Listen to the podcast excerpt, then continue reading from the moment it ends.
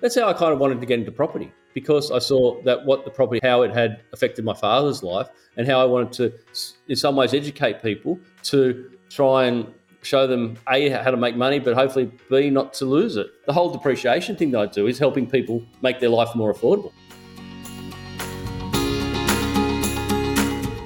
This is Property Investory, where we talk to successful property investors to find out more about their stories, mindset, and strategies.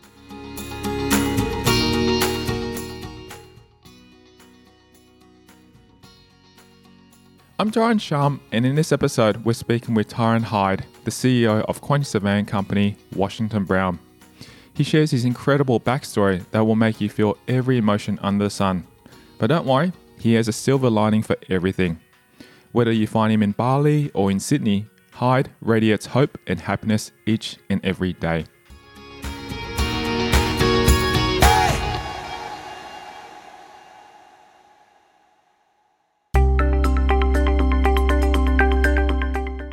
Hyde has lived a life full of ups and downs.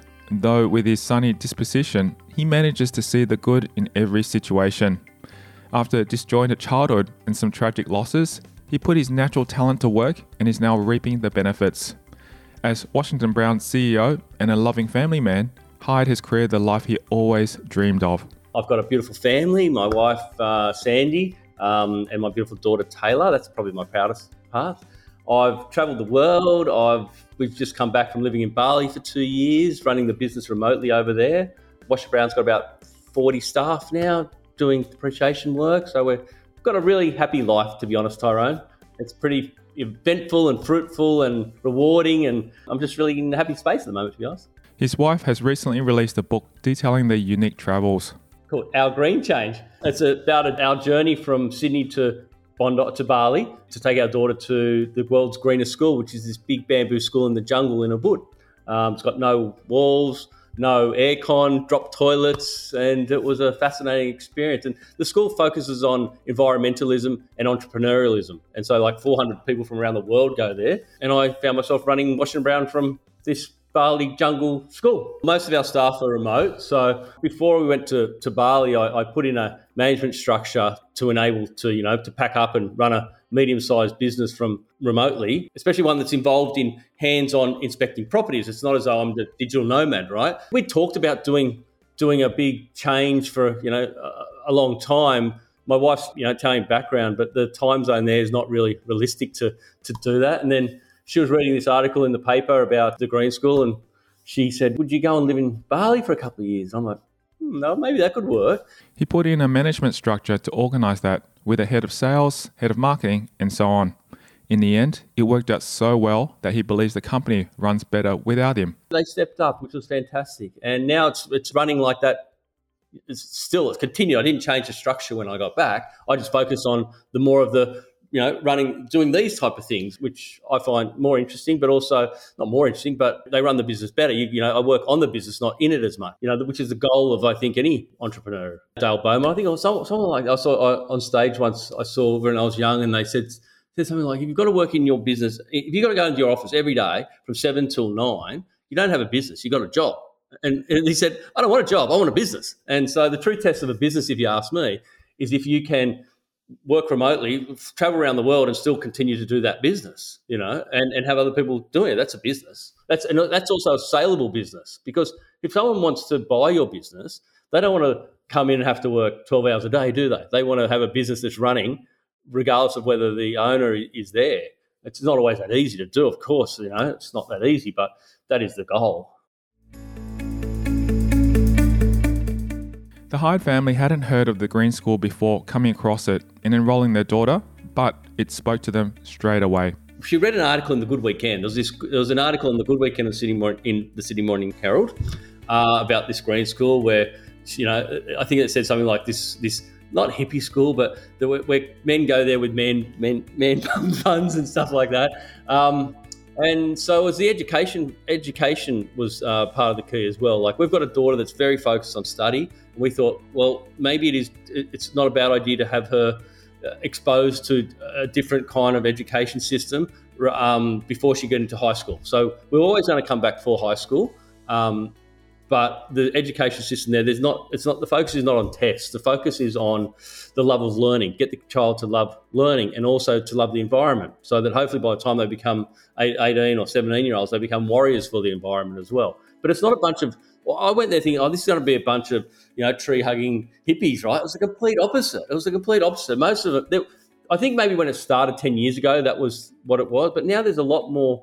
Um, there's everyone still loves. There, there's more a focus on the environment, but there's a lot of very clever switched on people that have done incredibly well that now wanted to change. Like, like I guess what we, we were like, and and also um, uh, had wanted to be involved in the, the child's um, studies because half the school stays at the school during the day. Half, sorry, half the parents stay at the school during the day. There's no drop off. Here you go. Um, you're not allowed into the school they've actually created a, a green school for adults there, which we love. So we're learning every day. You could go to this thing called the Bridge. So there's a little kind of like like a like an, a workplace, but like a for, for adults. And every day they'd have these fantastic talks, whether it be um, an environmentalist, whether it be how to buy property in Bali, whether it be uh, someone who's who's an activist, or whether uh, you know incredibly like Jack, Jacques Cousteau's granddaughter came and gave a talk um, on the which was fascinating. And so you know, Michael Franti's the patron of the school. I don't know if you know Michael Franti, but he's a he's a, a hugely famous singer. Um, so yeah, no, it's very very different. Very different to here where we drop off our daughter and we can't go in and see her and, and do anything like that. They encourage you to to be there and be involved in the school. Some would say that maybe too much. Like sometimes the politics, I guess, with having so much involvement would, is hard for the school to manage. But at least you're involved.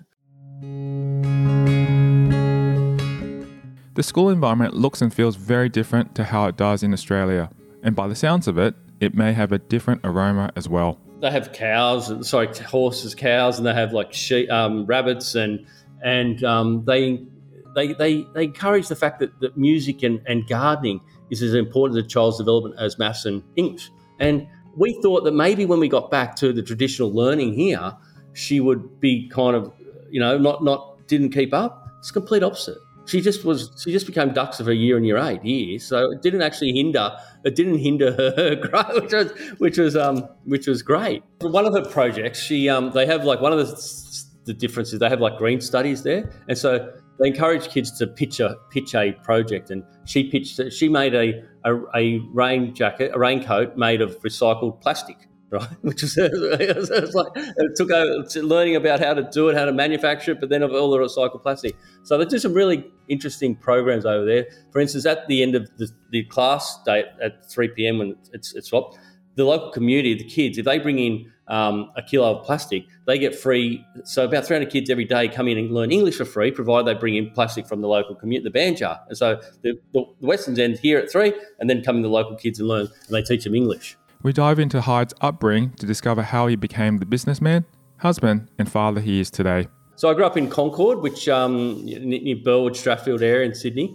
It, back then, it was a pretty working class um, suburb. Now it's you know it's like you know million dollar homes, and I think the, the median price is two million bucks. Now, the thought of a, a house in Concord um, selling back when I was growing up in 1970, 70s, um, that makes me feel old. Um, is quite is, is quite bizarre, but you know it's a beautiful suburb. Uh, the school that when we went to high school there, there was a it was kind of a brand new school, which was kind of really nice.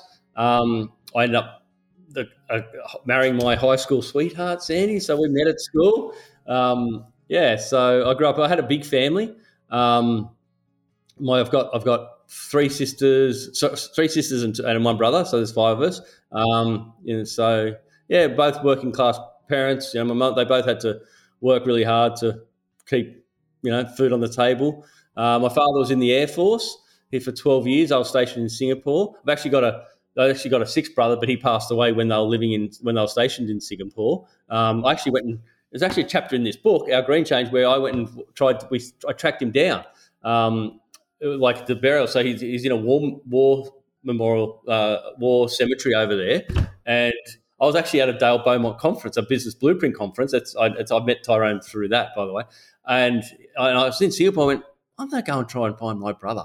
And I went there and I searched, I searched for the weekend. Two days I walked up and down this cemetery in Singapore and couldn't find him. And so I then came back to Bali where we're living and I rang my mum and said, Mum, where is he? Where, where's, where's, where's our, our, my brother George? And she said, oh, he's out the back, love. Went, well, that doesn't help. So I contacted the, uh, I contacted the London War Office and they sent me, a, and I thought, I'm, I'm not going to get him. out. So they sent me a map with a little star on it and said, here he is, right? And so then next time we are going to Singapore, because we had to, we had to leave Bali every two months for the visa reason. So some, you just go to Singapore sometimes and come back. Um, and we went there on a search to find my brother and we found him and it was kind of, uh, kind of emotional, to be honest. The tragic story always has him putting himself in his mother's shoes as he imagines the devastation she must have felt. Yeah, I think he was six weeks old. Uh, it wasn't cot death, but he had some virus that kind of killed him. So it was just, it was devastating for my mother because you know she was in a foreign country. Imagine Singapore in nineteen, I think it was nineteen fifty eight or something like that. I can't I can't remember the exact year, but it would have been pretty harrowing to have a uh, have a, a, child that's six weeks old, your first child as well. Um, she told me a story once where she was running down the streets with him in his arms. Oh, my baby's dead. My baby's dead. I was pretty, pretty teary. My oldest sister now, so I'm 52. My oldest sister is about 65, and George would have been older, so he would have been about 67, 68 now, which is quite a bit uh, weird to have a 68 year old brother. I've got a nephew, so I'm for, I'm 52, and I've got a nephew who's 43. So when I was I was I was an uncle at the age of nine, which is a bit weird, isn't it? the Hyde family is certainly a unique one, filled with interesting characters and their story packed with endless twists and turns. But we did move around a little bit because what happened was my house burnt down when I was thirteen or fourteen, burnt to the smithereens. Um, all the trophies were gone, and it was. Um, we came back, and I was. I remember driving down Burwood Road, and there was all these fire engines. I'm like, it's like it seems like a mile away. And it's like big flames. We're driving up the road, and as you got closer, you go, it's getting like, oh, shit, oh no. And so we had to move around because they had to rebuild the house, and um, they put us in different houses around. So and then we moved to Homebush and um, Strathfield, so around that area. But I still we were still going back to Concord High, and then my parents got divorced, and so then I was going through to different houses there and stuff. So a little bit of moving around, a bit of disruption in my childhood stronger adversity. Just out of curiosity, do you know what happened with the house? How did it get burnt down, or did they give you a cause behind that? Never found out actually. Well, back then it was a timber house, so I don't think it would have taken much. It was like uh, it wasn't like the fire regulations that were were were here now, you know. So yeah, it was, it was, it was I reckon it could have been just like a a, a little spark. It's such a such a um, uh, easy place to burn to to to to, to uh, go up in smoke. I think. But it's funny thing, they built this new house, and I preferred the old one.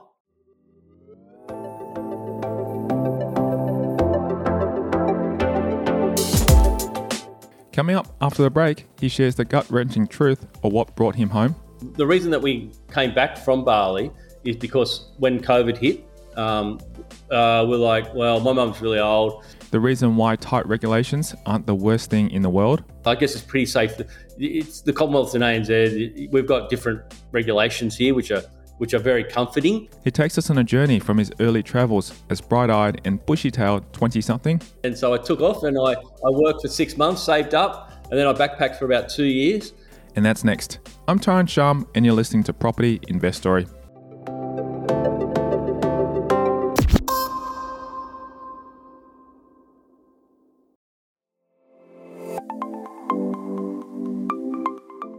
Looking to save money on your taxes and maximize your property investment returns? Look no further than Washington Brown, Australia's leading tax depreciation specialist. Their team of experienced professionals can help you claim the maximum depreciation deductions on your investment property, ensuring you save thousands of dollars on your tax bill each year. Plus, with over 40 years of experience in the industry, you can trust them to provide expert advice and guidance with every step of the way. Contact Washington Brown today to see how they can help you save big on your taxes and boost your property investment returns. Simply visit washingtonbrown.com.au. Plus, if you order a depreciation schedule and mention property investory, you get a special offer from Tyron Hyde, he will send you a signed copy of his book, Keep Claiming It.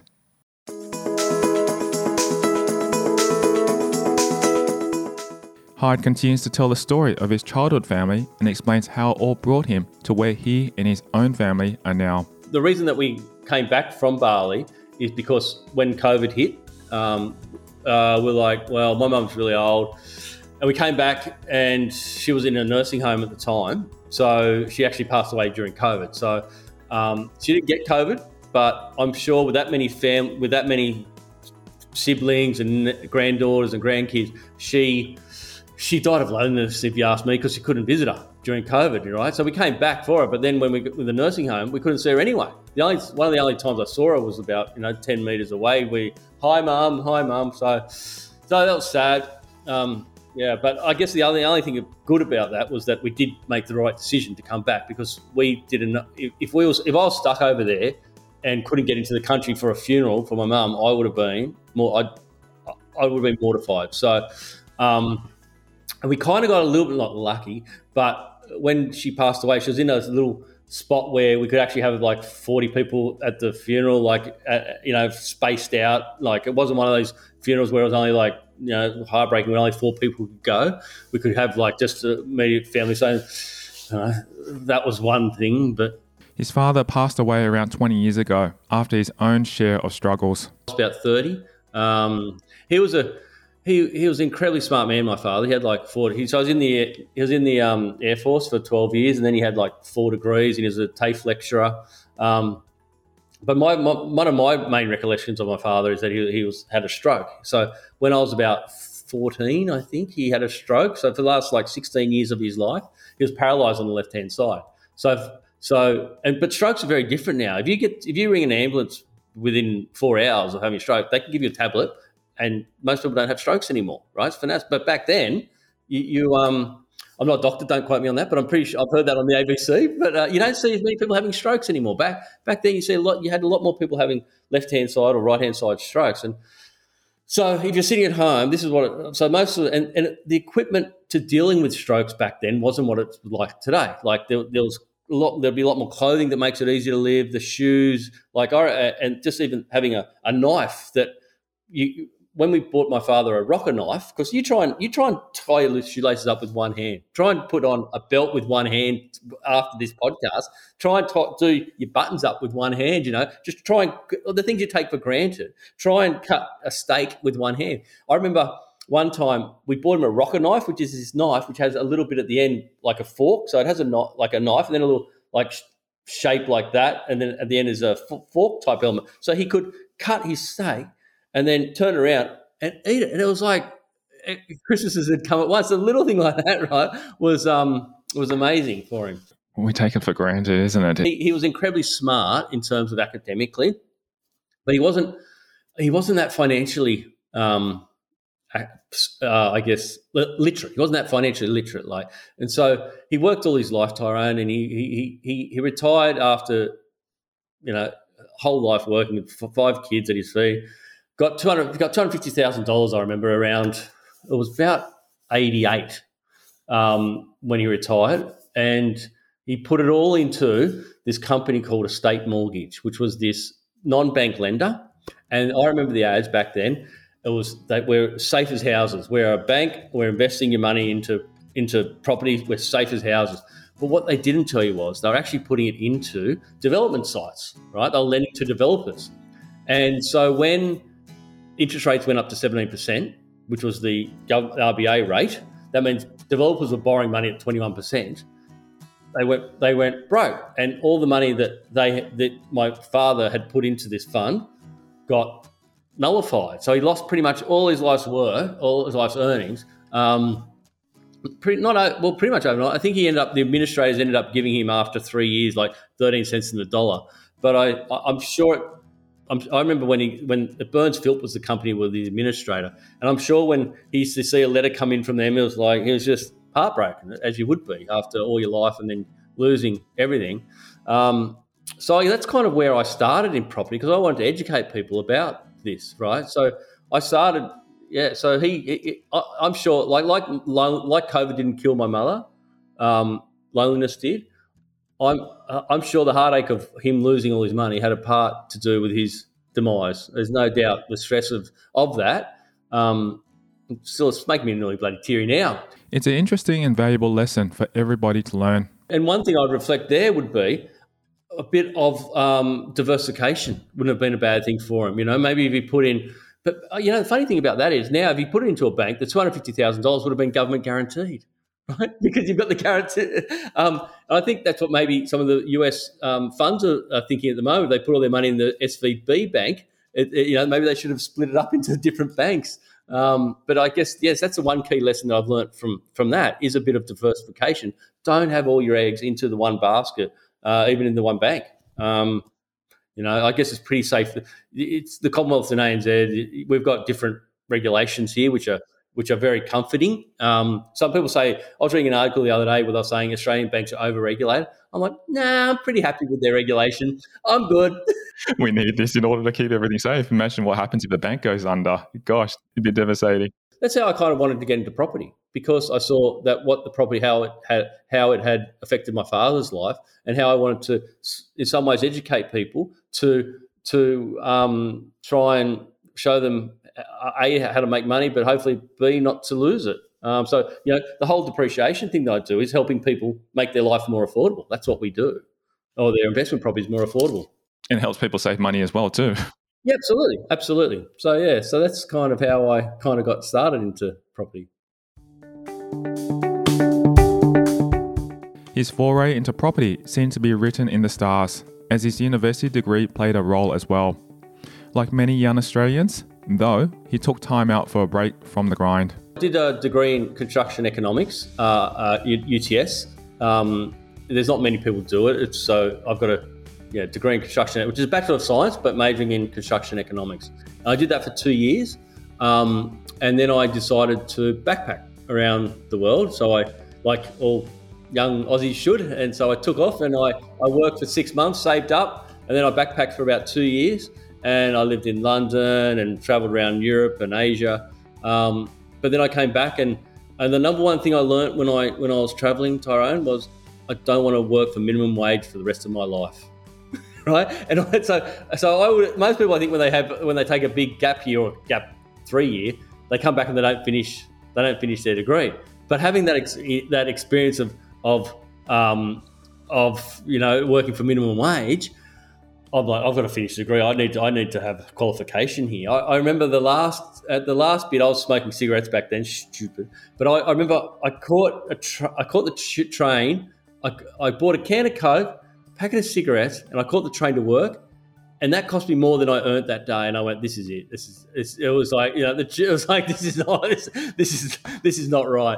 Um, so I maxed out my credit card and went off to. It was actually cheaper to go to Egypt and Turkey for the last two weeks of our of, of our journey than it was to live in London.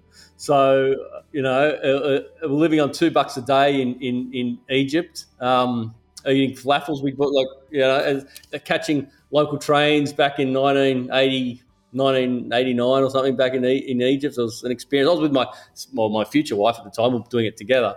Um, it was an experience. So Sandy travelled with you for a couple of years then, doing the backpacking. We kind of had a bit of this. We had a bit of a break, a gap year from each other there as well. Uh, she was living in Hong Kong as a journalist at the time, uh, but when she came, out, basically whenever we've been in the same country, we've been together. Um, that's how. That's uh, but but we needed. I think everyone needs a bit of a break to make sure it's the right thing, you know. So but uh, yeah, so whenever we've been in the same country, we've been together. I think traveling as a young young adult um, is probably the best investment you can make. One of the best investments you can make.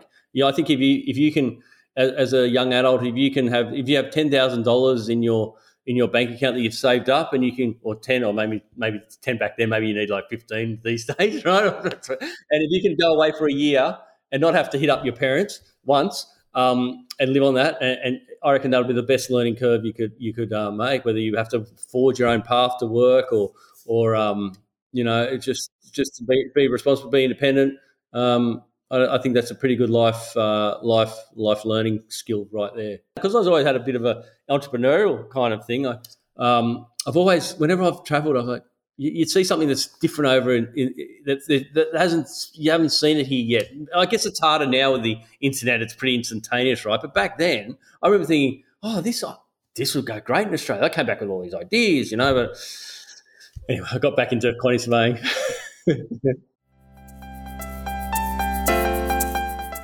By the time he finished university, he was 25, an age where most of his peers were well into their careers. Armed with his degree, he hit the streets to look for a job. And they said in the last year, I had to work within a firm. Um, and there was an ad on the university um, column saying cadet wanted at this company called Washington Brown. And because I felt so old, I have to be honest, I went and stole all the ads. And so I was the only one that turned up at the interview. I know it's not right, uh, uh, but I know I, I was the only one. And, but I volunteered to work for a year because I was so old. I felt I was so old, but now I look at a 25 year old and go, "You weren't that old, Ty. You weren't that old." Um, but I, I, I, volunteered to work for that year, uh, and then he then he offered me a job when I when I finished um, finished the degree. So I've kind of only ever worked for one quantity surveying company, um, and now I own it. So it's a bit like that that that that shaving ad dude, Victor, whatever his name was. I like the company that much. I bought it. You're the classic example. so, so how long has it been? How long has it been then since you did your cadetship? Do you remember? I was guess I was 24, and I'm now 52. So it's been like 28 years I've been at Washington Brown. That's why. That's why. Like we. That's part of the reason why we. I. I, I felt like we. You know, Bali was calling um, because I had been in the same job for so long. You know, but there's actually the, the good thing about Washington Brown is there's a lot of family. I actually worked out the other day the average length of employee time that's worked at Washington Brown is 15.2 years. Now, that's pretty, uh, pretty unusual in this day and age uh, that people say that long, but it's because we all get on, which is great. Especially you're the owner, who wouldn't get along well with you. I can't get bloody rid of them, Tyron.